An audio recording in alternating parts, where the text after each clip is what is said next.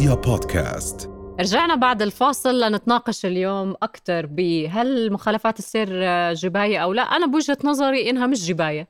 بالنتيجة إذا أنا عارفة وين عم بتروح الأموال اللي جاية من من المخالفات السير. وبالعكس أنا مع تغليظ العقوبة على استخدام الموبايل وقطع الإشارة الحمراء والأشياء اللي عم بتصير. فادي مالك؟ آه، الصراحة ديما أنا مش عارف كيف الدخله كانت غريبة. أنت حكيتي مخالفات السير ما حكيتيش إنه القانون المعدل لمخالفات السير. اسمح لي فيها يا فادي.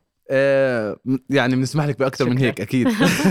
بس هو الصراحه الفكرة آه نعم إنه الناس كيف بتطلع هاي هاي نظرة نظرة مهمة يمكن. لأنه كيف فعليا بيتم تداول الموضوع وكيف بيتم التعاطي مع الموضوع.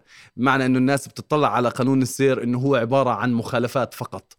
علما آه إنه هاي المشكلة مش مشكلة الناس. هاي المشكلة مشكلة المؤسسات التي تقوم على هذه القوانين مسؤولة. وبتقوم على تشريعها واللي هو هذا صرنا نشوفه إنه نمط عام باعتقادي في في كيفية إدارة الدولة.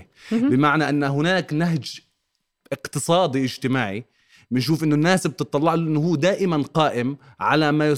يعني ما يسمى أو ما يطرح مفهوم. بالشارع تحت مفهوم الجباية. صح. واللي هو إذا بدنا نيجي نتبع بنشوف إنه هي كلمة خلال العشر سنوات أو ال 12 سنة الأخيرة كثير آه، يعني زاد استخدامها. م. بمعنى إنه الناس بتنظر لهذه المؤسسات إنه هي بتقوم بتحصيل أموال من غير بغير ذي وجه حق. هاي مهمة. إذا بدنا آه هذا مهم كثير. فعشان هيك يمكن أعتقد إنه هذا هاي مساله مسألة أساسية بإنه كيف نناقش في القانون. ليش الناس بتطلع على القوانين صارت اسمح لي في هاي الطريقة يعني. اسمحوا لي أنا وجهة نظري إنه في إشي قبل القانون. اللي هو عامل الثقة ما بين المواطن ومؤسسات الدولة. فعليا الناس عم تشعر إنه آه، الدولة أو المؤسسات بتحاول تحصل منها القرش رفع الزيادة آه، رفع المستوى الضريبي. ما في مواطن أردني أكيد مع آه، إجراء المخالفات والتساهل بالمخالفات خاصة المخالفات اللي عم تودي بأبنائنا. إحنا خسرنا بحوادث السير أكثر ما خسرنا بحروبنا مع مع يعني مع مع الدول المجاورة. بس الفكرة وين؟ الفكرة إنه في عامل الثقة مهزوز اسمحوا لي أضيف نقطة ثانية. أنا مع تغليظ العقوبات.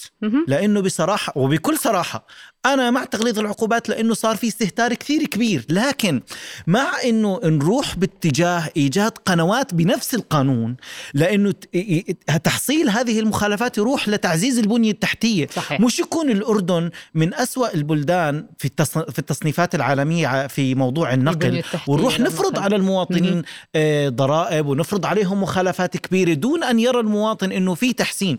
بكل صراحة اللي رح يعلق بين أزمة الداخلية والمدينة لازم يخالف طرق. ولازم آه. يروح طرق معاكسة علشان علشان يأمن حياته.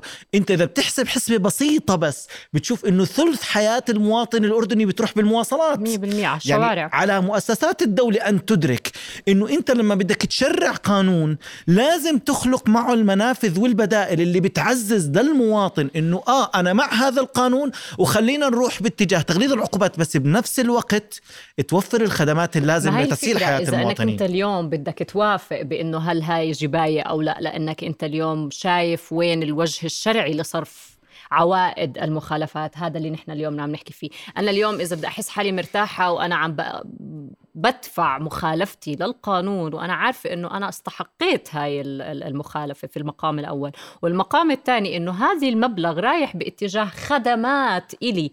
أنا كسائق على الشوارع في الأردن لأكون مرتاحة أكثر عشان هيك ما نحس إنه الناس اليوم مجرد ما طلعت الأجندة تبعت المجلس النواب لأنه هو المسؤول هلأ على الموضوع بما إنه موجود على على طاولة المجلس النواب في الاستثنائية بإنه لا وهذا الحكي ما بصير وبنشوف كمية الاعتراضات وكمية السخط على إنه اليوم المؤسسات المعنية بتتجه لجيوب المواطن وما عم تعمل إشي لأنه المواطن ما عم بيشوف إشي على الأرض. إذا في تقصير واضح. في فعليا في الاجابه على مجموعة من الأسئلة. بمعنى إنه كمان مرة يمكن أنا بدي أرجع أحكي على مسألة إيش هو إيش هو القانون اليوم؟